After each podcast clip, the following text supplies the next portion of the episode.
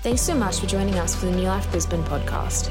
New Life Church is one family, many churches, and we exist to simply see more people more like Jesus by planting and leading thriving local churches. You've joined us for Rhythms, a series exploring the essence of Christian life, asking, Who am I becoming? It's about personal formation, shaping our lives with Christian values, moving beyond the mere thoughts about God to practical habits and disciplines that mirror Jesus. These are our rhythms.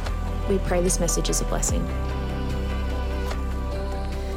We have a few scriptures to read tonight. Cool. So we'll be reading from firstly Psalm 104, verse 1.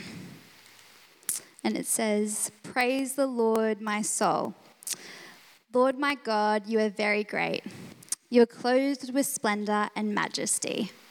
And then we'll be going on to 10 to 15. He makes springs pour water into the ravines. Is that how you say it? I hope so. It flows between the mountains. They give water to all the beasts of the field. The wild donkeys quench their thirst. The birds of the sky nest by the waters. They sing among the branches. He waters the mountains from his upper chambers. The land is satisfied by the fruit of his work. He makes grass grow for the cattle and plants for people to cultivate, bringing forth food from the earth, wine that gladdens human hearts, oil to make their faces shine, and bread that sustains their hearts. And then we'll be reading Matthew 11, verse 19. And it says, The Son of Man came eating and drinking. And they say, Here is a glutton and a drunkard, a friend of tax collectors and sinners. But wisdom is proved right by her deeds. This is the word of the Lord.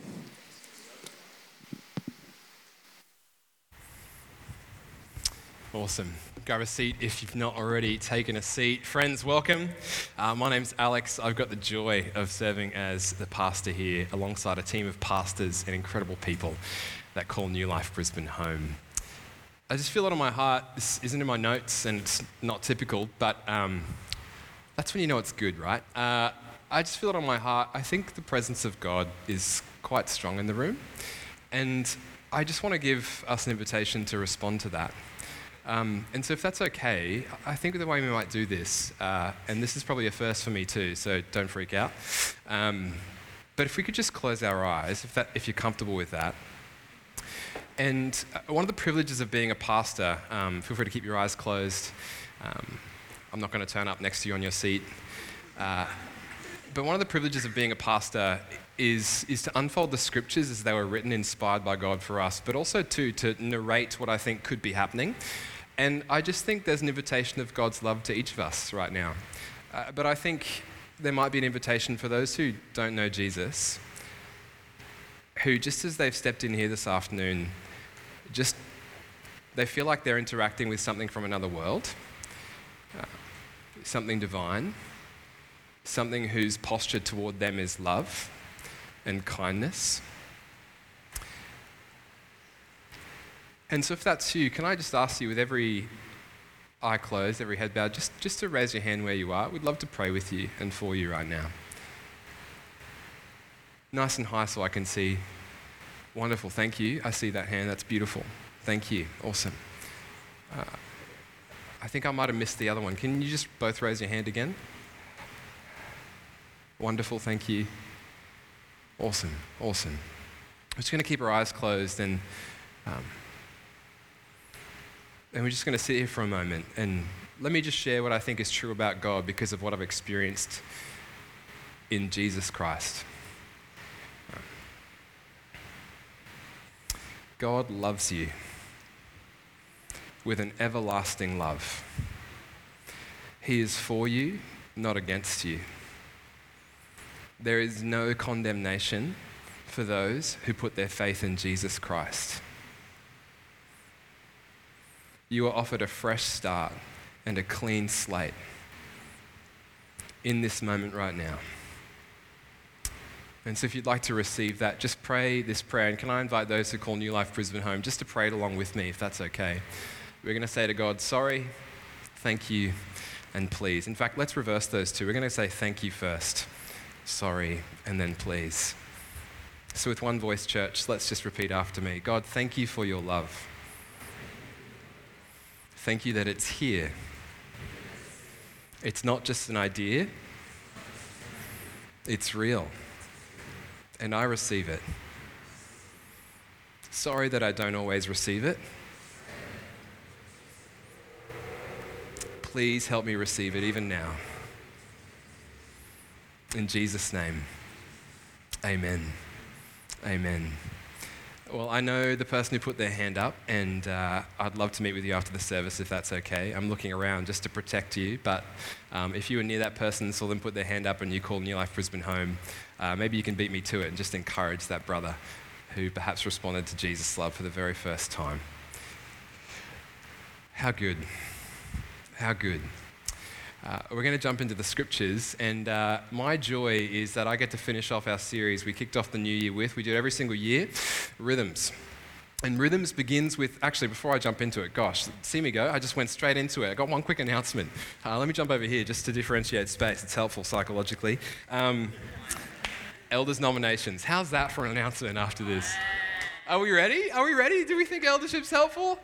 I'm super excited, genuinely. Two elders finished up in their term uh, two, three weeks ago, uh, and we are on the hunt for two more elders uh, to serve. And just as the pastor of New Life Brisbane, just want to elevate the importance of this in our lives.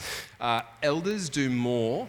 I want to say than we can ask, think, or imagine, but that's God. Um, elders serve in a capacity that is so untold, so unthanked, deeply necessary, and incredibly beautiful. Uh, and so it is a role of service and a role of leadership. And I wouldn't be the pastor I am if it wasn't for the elders that we have, the accountability they give me, the encouragement and support that they give me. And we wouldn't be the church that we're growing to be if it wasn't for our elders, the way they serve, the way they love, the way they lead. And so if you call New Life Brisbane home, uh, there is a way by which you can nominate someone for eldership. Uh, and I would encourage you, please do that. It closes 5th of February. So if you're sitting on a name, put it in the process, and we will submit that to a wonderful discernment process, because of which we hope in a month's time we'll be able to vote to accept what we uh, share as the nominating committee, uh, our, our pick of the of the lot, so to speak. And so the way you can access that form is uh, there's a QR code in the foyer. Scan that QR code, it'll take you to the link tree. You can nominate through there. That's enough from me. Let me pray, and we're going to jump into the scriptures. Awesome. Father, thank you that your word never returns void, that you spoke long ago, yet you still speak today by your Son through your Spirit. So we pray, speak to us now. In Jesus' name, and all of God's people said, Amen. Amen. I want to begin with an assumption. That assumption is, is that you've been walking with us through this rhythm series, which sort of begins with this acknowledgement that who we are becoming is more important than what we do. And who we're becoming is dictated not by the big decisions in our life, not by the thoughts that we've got, but the small everyday rhythms, the small calendars, the everyday decisions, the little things we do that over time change us, shape us, inflect us into a certain kind of human being. And one of the ways that a lot of writers, uh, particularly through church history, have made sense of this is through something called spiritual disciplines. And spiritual disciplines is a fancy word we give to all the things you probably already do. Uh, things like prayer, things like fasting, things like celebration, things like silence and solitude, Sabbath keeping, rest. And one of the ways that sort of literature has made sense of these practices is by giving them titles titles of engagement or disengagement. And so you might prescribe for someone uh, the, the spiritual discipline of worship, that coming to worship with the gathered group of God's people actually does something to our hearts. It's not just something we do, it does something to us. Put it in your calendar, prioritize the rhythm, get into worship, engage God through worship. But you might also suggest something that disengages humans, to step back from earthly goods or perhaps worldly evils in a bid to feast on God. And this week we're doing one of those kinds of disengaged spiritual practices. We're going to disengage from food so that we might feast on God. And today we're going to zoom in and the reason I go this long way around is just so you've got the topography to take your own journey forward after this. We're going to zoom in on spiritual discipline of engagement called celebration through the rhythm. You ready? The rhythm of feasting. You ready? I want us to think about food this afternoon. I'm so sorry about that. Uh, I think our world has a strange relationship with food. Now, you've got to stick with me for the first five minutes and then the next 25 minutes after that. But I genuinely think our world's got a strange relationship with food. Right now, the WHO, World Health Organization, estimates that 333 million people run the risk of food insecurity in this year. At the same time, Australia wastes more than 7.6 million tonnes of food that's edible every single year, enough to fill the Melbourne cricket ground nine times over. Macro. On a micro level, I don't know if you've experienced this, but recently I've, well, not recently, this is an old habit of mine, but you know YouTube shorts? There's two ways people relate as influencers to food, I've, I've discovered. You got your TikTok chefs. Anyone fan of TikTok chefs? Yeah, basically, people they film 90 second videos, they cut it all together really well, and all of a sudden they say, I'm going to make a Portuguese tart, and out the end comes this beautiful cinnamon dusted thing. You're like, oh my gosh, I'm going to try that, and you fail, but it sort of creates this sense that food is this beautiful thing. We all become gastrophiles, which is a fancy way of saying food lovers. And in our cultural moment, you can be on one end of the spectrum, an absolute lover of food, and elevate it to this place of importance. And I don't know if you've had that moment, but I think post war generations, typically when you're getting dinner on the table, it's meat and veg. But for millennials and Gen Z, someone sings out to the kitchen, Where's the food? And you yell back, Honey, I'm plating. Back off. What am I talking about?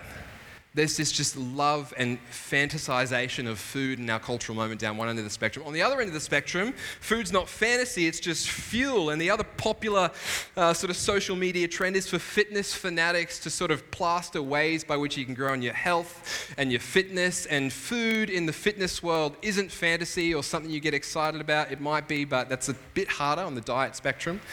It's something you fantasize about. Sorry, it's something that's just fuel, it's just utility. How do we relate to food? What is food to the modern human being? There was a Ukrainian Jewish Aussie writer. She writes for The Australian. She's a journalist. She put it like this, summing up this sort of way we relate to food. I know you, some of you are thinking, where's he going with this? She said this uh, Maria Tumarkin, how is it that in our culture food is simultaneously elevated into something much more than a basic physiological necessity? and yet at the same time denigrated into something utterly extraneous to the continuation and blossoming of human life. What is food? Just pause for a moment. I know there's some chefs in the room. Me asking that question runs the risk of going, why is this in the pulpit? This sounds gloriously anti spiritual. But then you read the life of Jesus.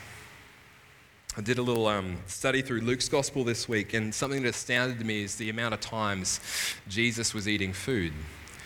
What's astounding about that is not that he ate food, he was a human. What's astounding about it is that the gospel writers recorded it. It's so superfluous, so unnecessary, so basic. Yet there it is. In Luke chapter 2, Jesus is born, and the gospel writer goes to, uh, goes to lengths to say he was born into a feeding trough. Interesting. In Luke chapter 5, he has dinner at Levi's house. Chapter 7, dinner at Simon's house. Chapter 9, feeding of the 5,000. Chapter 10, which Brent helpfully reminded us of, dinner with Mary and Martha. Chapter 11, dinner with the Pharisees. Chapter 14, he gave an injunction to invite, the poor to a feast. Chapter 15, it's the parable of the prodigal son, which ends with a what? With a feast. Chapter 16, parable of a rich man and Lazarus, all about a meal. 19, dinner at Zacchaeus' house. Chapter 22, the Last Supper. And chapter 24, Jesus appears to his disciples in his resurrected body, shows them his hands and his feet. Yes, I'm the resurrected, crucified Messiah. And the disciples' response wasn't, Oh my gosh, you're amazing, let's worship. They said, Can we have some fish? And he cooked them breakfast. Robert Karris, the New Testament scholar, puts it like this In Luke's gospel, Jesus is either going to a meal, at a meal, or coming from a meal. Why? Why? And here's the one big idea I want you to entertain this afternoon because Jesus knew something about food and feasting that we run the risk of forgetting. What is in a meal? Two things Jesus' mission strategy and God's very self. Jesus' mission strategy and God's very self. Stay with me. Let's go into Jesus' mission strategy. One of the things that's always struck me about the Gospels is that they always articulate Jesus' mission quite clearly. Uh, it's in Luke chapter, I think it's 19, verse 10, and it says this articulating Jesus' mission. Jesus' mission is this the Son of Man, that is Jesus. He exists and he has come to seek and save the lost. That's his mission. That's the vision. That's Jesus' marching orders. He wants to take those who are lost, sort of geographically disorientated, not even on the map of relationship with God, separated by sin, separated by brokenness, turned away because of rebellion, and he wants to run after them with the Father's love. Really, really, really clear but the way that the gospel writers narrate Jesus' life and the critiques of the religious elite as they look at the life of Jesus is really interesting. You go to Matthew chapter 10, verse 19, and it says this. These are Jesus' words summarizing the critique that the religious elite are bringing against him. And it says these words The Son of Man, that is Jesus, myself, him talking, came eating and drinking, and they say, Here is a glutton and a drunkard, a friend of tax collectors and sinners. What's Jesus doing? Well, Jesus is summarizing the critique that the religious elite are bringing against him, and that critique is simply this Jesus, all you seem to do is be at parties eating food with the down and out and those society would discount because of their sin, their brokenness, and their outcastedness. What's going on? When I think about seeking and saving the lost, I think of street preachers announcing judgment. Or I think of cold call evangelism at university, going up, asking the questions. Or I think of door knockers coming and asking you that famous question Do you know where you're going tonight? I don't know. when God thinks of seeking and saving the lost, here's what he looks for He doesn't look for a pulpit, he doesn't look for a front door to knock on as a stranger. He looks for a table. Do you see that? Now, don't email me. There's other things that happen in the New Testament. Paul preached, it's from where we get the word preaching of the good news, evangelism, gospeling in the Greek. But notice what Jesus models. He takes this clear vision I exist to seek and save the lost, reconcile those that aren't on the map of God back to Him. How? Dinner. Dinner. This is Jesus' mission strategy. I think in the modern West, as Christians, uh, we're very aware when we read the New Testament there is an imperative to do mission and to do evangelism, to preach the gospel in a way that people would respond in repentance and faith. That's the Christian mission. In fact, uh, it's the Archbishop, the former Archbishop of Canterbury, William Temple, who famously said the church is the only organization that exists for those who aren't yet its members. Beautiful imperative to make sense of the vocation of the Christian, the purpose of the church. But when we experience shoddy strategies, when we look at what someone does in the name of faith, in the name of Jesus, that creates more enemies than it cures, here's what we end up doing we say because they executed a poor strategy, I'm going to forget the imperative to do evangelism. Do you see that? Do you experience that? Like, when was the last time you woke up and you were like, I exist to be God's hands, God's feet, and God's mouthpiece to the world? When was the last time you woke up thinking that? This is the imperative of the New Testament. But a lot of Christians in the modern world, we see Christians doing a poor job of it. We ourselves might have done a poor job of it and we think, well, because I executed a poor strategy, I'm going to do away with the imperative. But here's the claim the imperative doesn't go. God still wants to seek and he still wants to save the lost. He's done it in the past. He wants to do it now. He'll continue to do it in the future. And the purpose of the Christian life is to partner with God in that mission. We need to regain this vision of the imperative that the New Testament gives us. We forget the imperative because we've witnessed bad strategies. And yet Jesus stands there with his mission really clear I want to seek and save the lost. And I actually think his strategy has more relevance in our cultural moment than ever before. Um, we live in what some sociologists, got my TD Jakes rag here, um, all the Pentecostals in the room, know what I was talking about. There you go. Um, sociologists call the cultural moment that we're in a post Christian culture. In fact, the guy who coined this term is a guy named Philip Rieff. He died in 2005. And looking back along the corridors of history, he sought to make sense of the way in which we culturally arranged ourselves, and he came up with three terms to define those three epochs. Uh, term number one is pre Christian. Uh, and so you think of the Roman Empire and Europe at large, and even some of the West down through Southeast Asia. Before the revelation of Jesus Christ, these places were pre Christian. The term that was used historically is pagan. Now, we use that term negatively. It's, just, it's actually just a historical neutral term. It means non Christian to Christians in the third and fourth centuries. Doesn't matter. Why do I labor this?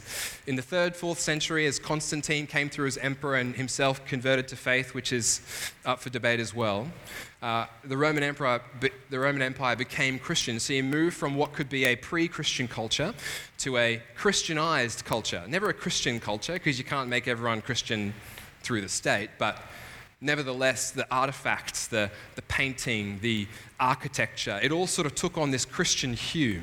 And so, whereas in the first culture, pre Christian, it was hard to be a Christian because the revelation hadn't arrived, in a Christianized culture, it was hard not to be a Christian or at least a cultural Christian. And then in the 20th century, something changed. And we became what Philip Rieff called a post Christian culture. And in a post Christian culture, people say things like this I'm spiritual, but not religious.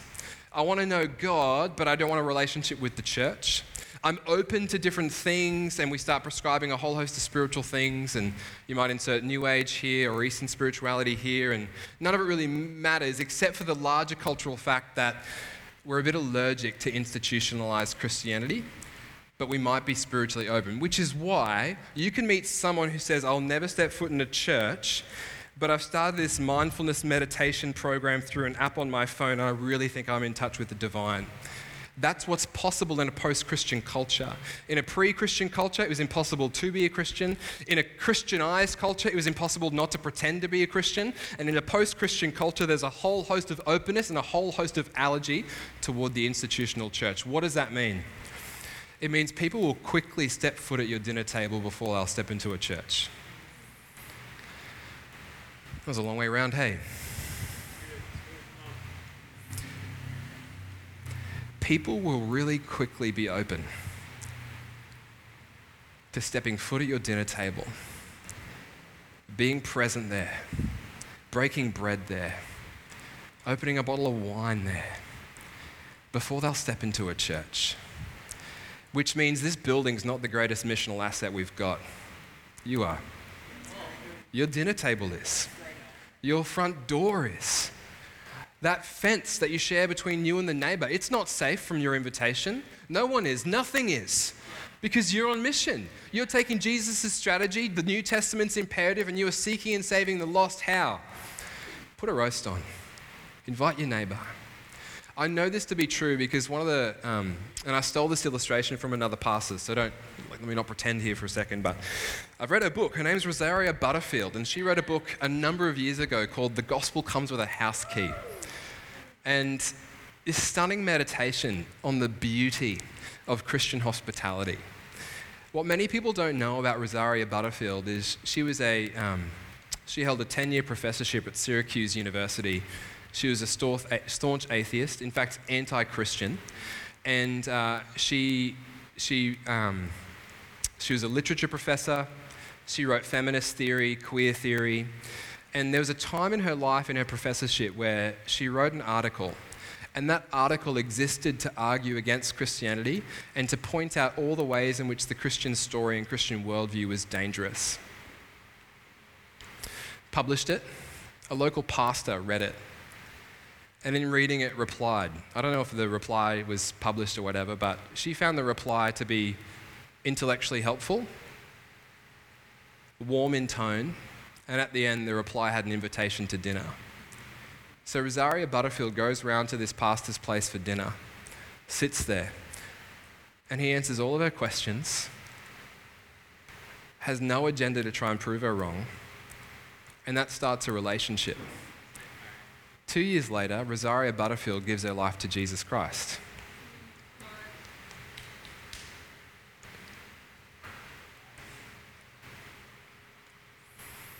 And in her book, The Gospel Comes with a House Key, she said, Christian love, or let's say dinner, let me just insert that there, it can turn strangers into neighbors and neighbors into family of God. Who are you inviting to dinner this year? Imagine if nobody was safe from an invitation to a meal at your house. And imagine what God would do. It's kind of like a secret weapon, if I'm honest. I thought of an illustration. I'm going to skip it. And let's look at point number two God's very self. What's in a meal? Well, Jesus' missional strategy.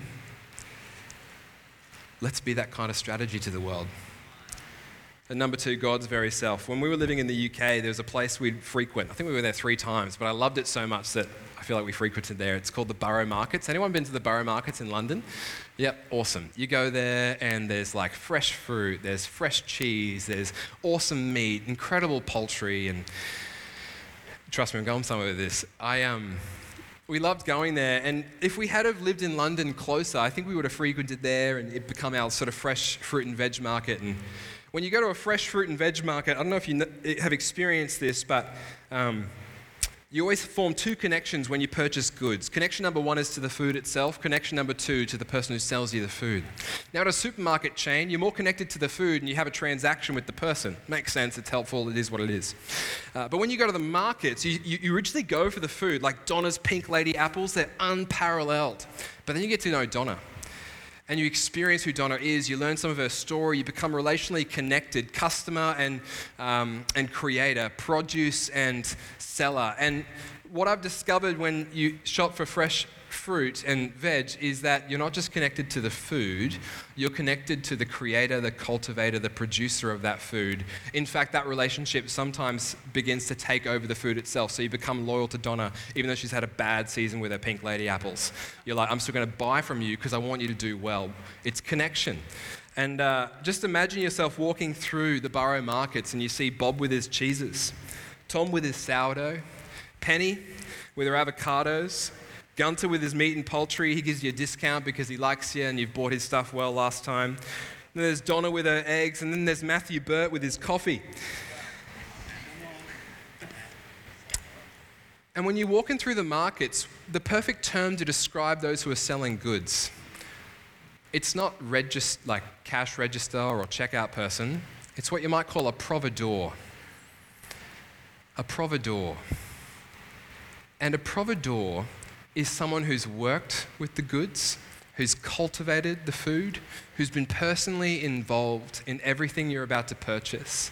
And so when you buy your cheese, you buy your eggs, you buy your meat, you're interacting not just with the food itself, but with the person who made that food, with the cultivator of that food.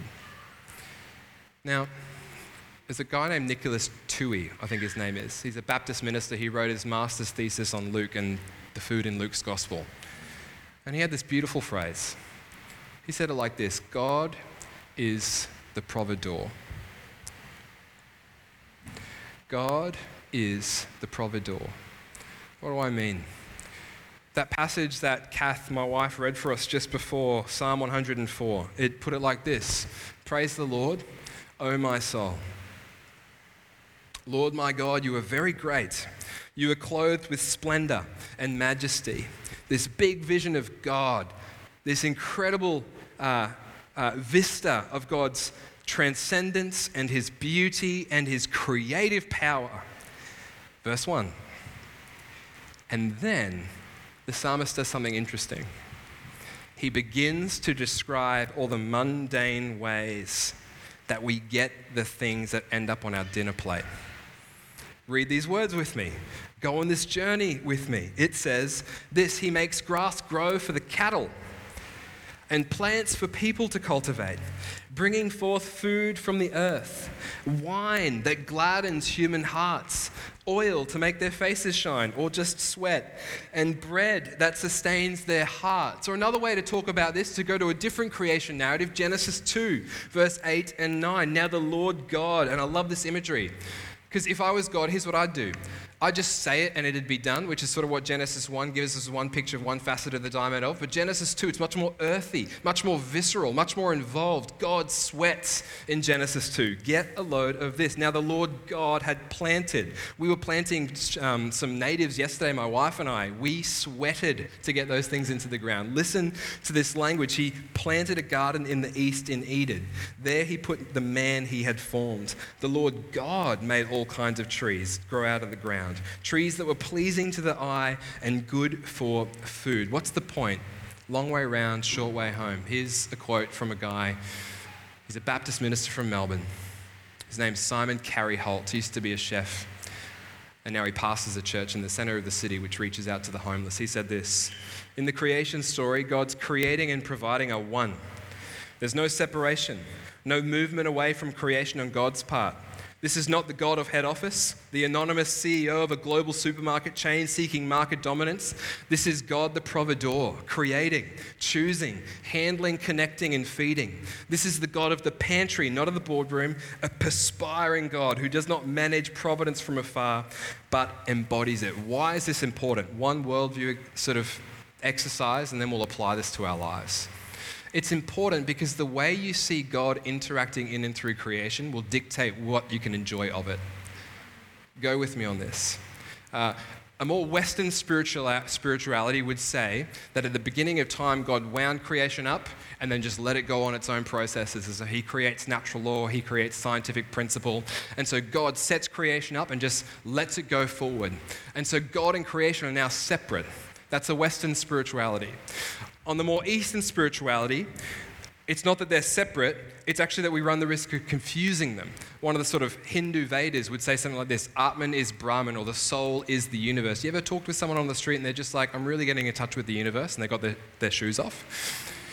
What they're saying is that God is the world, God is creation. Here's what the Christian worldview says the Christian worldview says that God is separate from creation, but so intimately interwoven through creation that we can see Him, we can feel Him, we can touch Him, we can experience Him.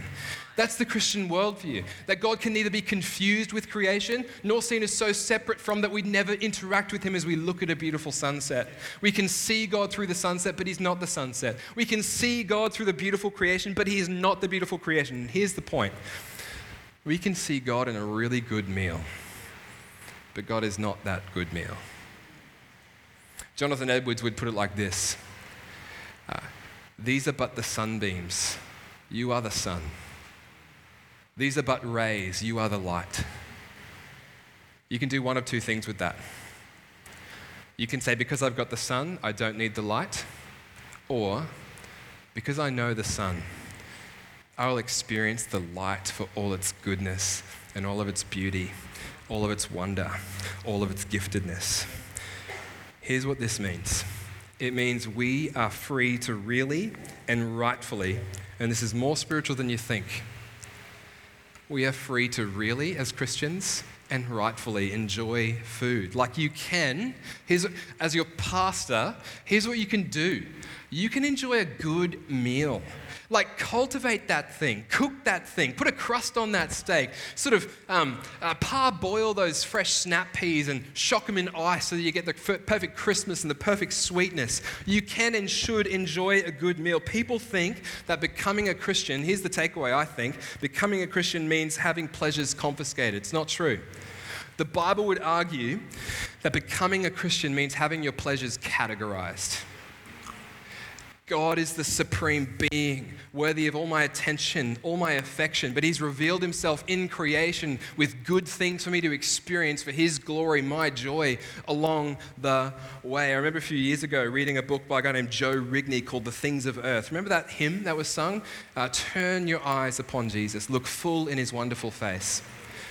That's a beautiful hymn if it's in response to suffering. Why? Oh, my life's hard. God, would you take away this pain? One vision of Jesus has such power to take you out of that. But Joe Rigney had a contrasting thought. He said, if you use that hymn as a way by which to say the things in this world are bad and pleasures shouldn't be experienced, rightly received from Christians who know God's the ultimate good, then what you're saying is that every time I look at Jesus, my wife's smile is just that bit less vibrant, and my burrito is just that bit more dull. But he goes, Because I know who God is in Jesus Christ, and these are good gifts that he's given me, my wife is radiant, and I love her. My burrito is incredible, and I'm so thankful. And that coffee I had from Matthew Burt this morning at John Mills himself, that was otherworldly. The distinction here is between direct encounter with God and indirect encounter with God. And you'll see a little chart because you're welcome. A direct encounter with God you might access through a spiritual discipline like fasting. God, I'm going to forego earthly pleasures so I can feast on you. We're going to do that this week as a church. And just like Brent, I get hangry. I'm terrible at fasting. I'm really challenging myself this week. I won't tell you what that is, but please join me in seeking God. I genuinely think God will minister to each of us as we seek Him. But you know what I'm going to do at the end of it? I'm going to get indirect with God and I'm going to cook a really good meal. And I'm going to invite some friends over. And I'm going to carve the meat, and I'm going to pour the wine. And as we feast together, we're going to talk about all that God's done in our lives over the last week all that we sought him for, all that we longed for him to speak into. Why? Because both of them are legitimate. If you were to try and ask me which one do you go for, which is more spiritual, you know my answer fasting. But imagine if every single time you sat down to a meal, the more spiritually direct thing to do would be to pray for grace. And then every time you take a bite, someone just keeps praying for grace. That would be more directly spiritual, more, more sort of, you know, Christian obedient. But here's what this tells us Lord, thank you for this meal. Now, the right thing to do is just to say, This is amazing. Isn't God incredible? God the providor. He's shown us his love, not just in what we're saying grace for, but in what he's given to us on this plate. Dallas Willard would put it like this We dishonor God as much by fearing and avoiding pleasure as we do by dependence upon it or living for it.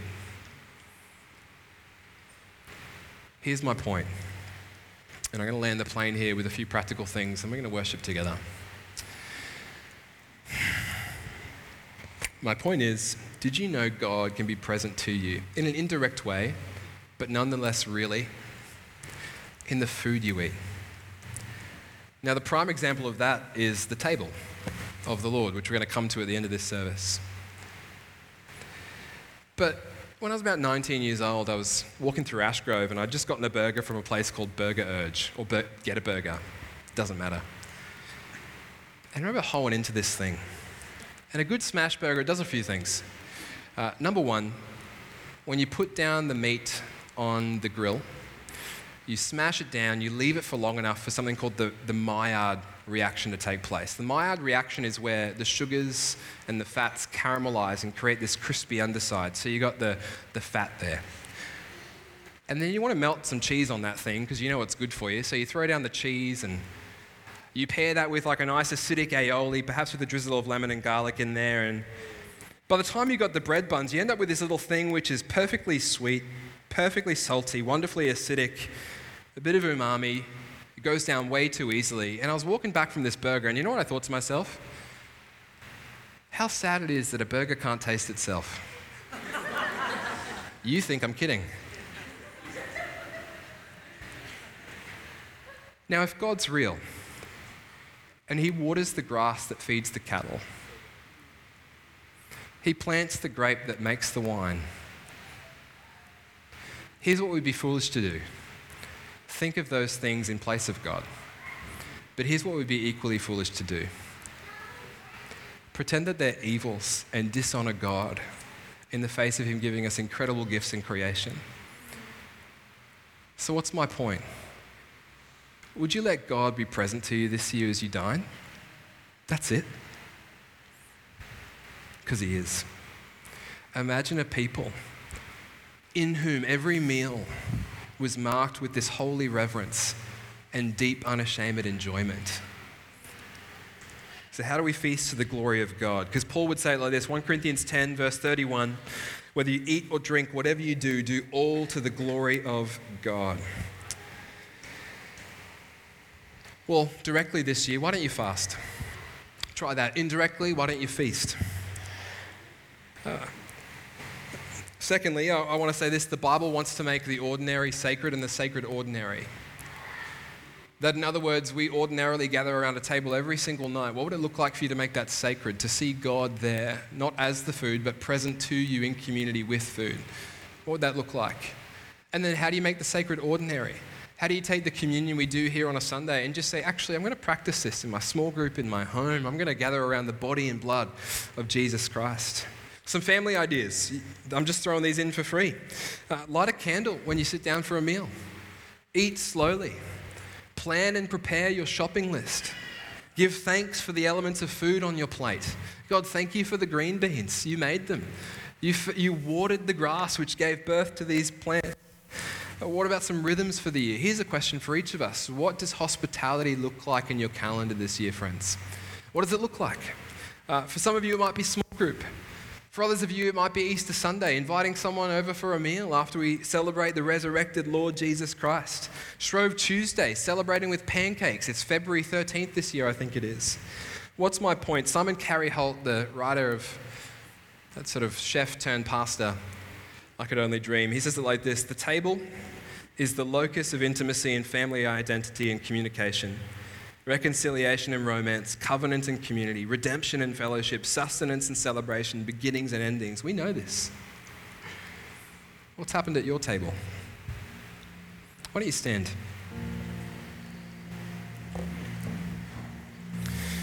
In a few moments, we're going to come to the table of the Lord, and we're going to take what, for all intents and purposes, could have been just a nice meditation from me.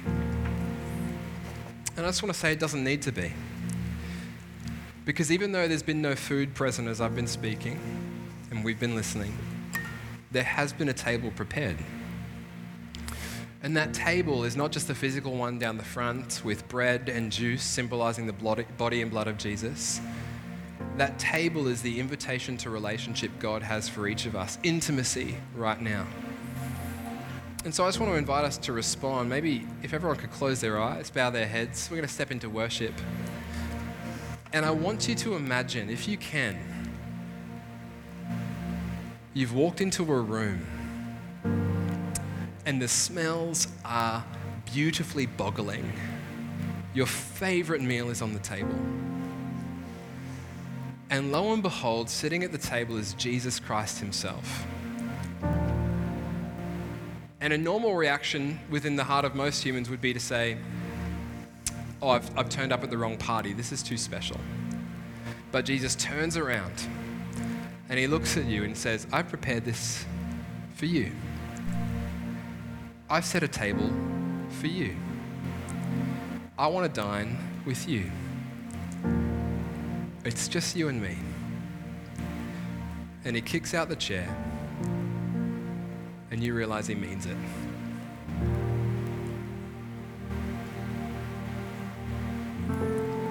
Let's worship.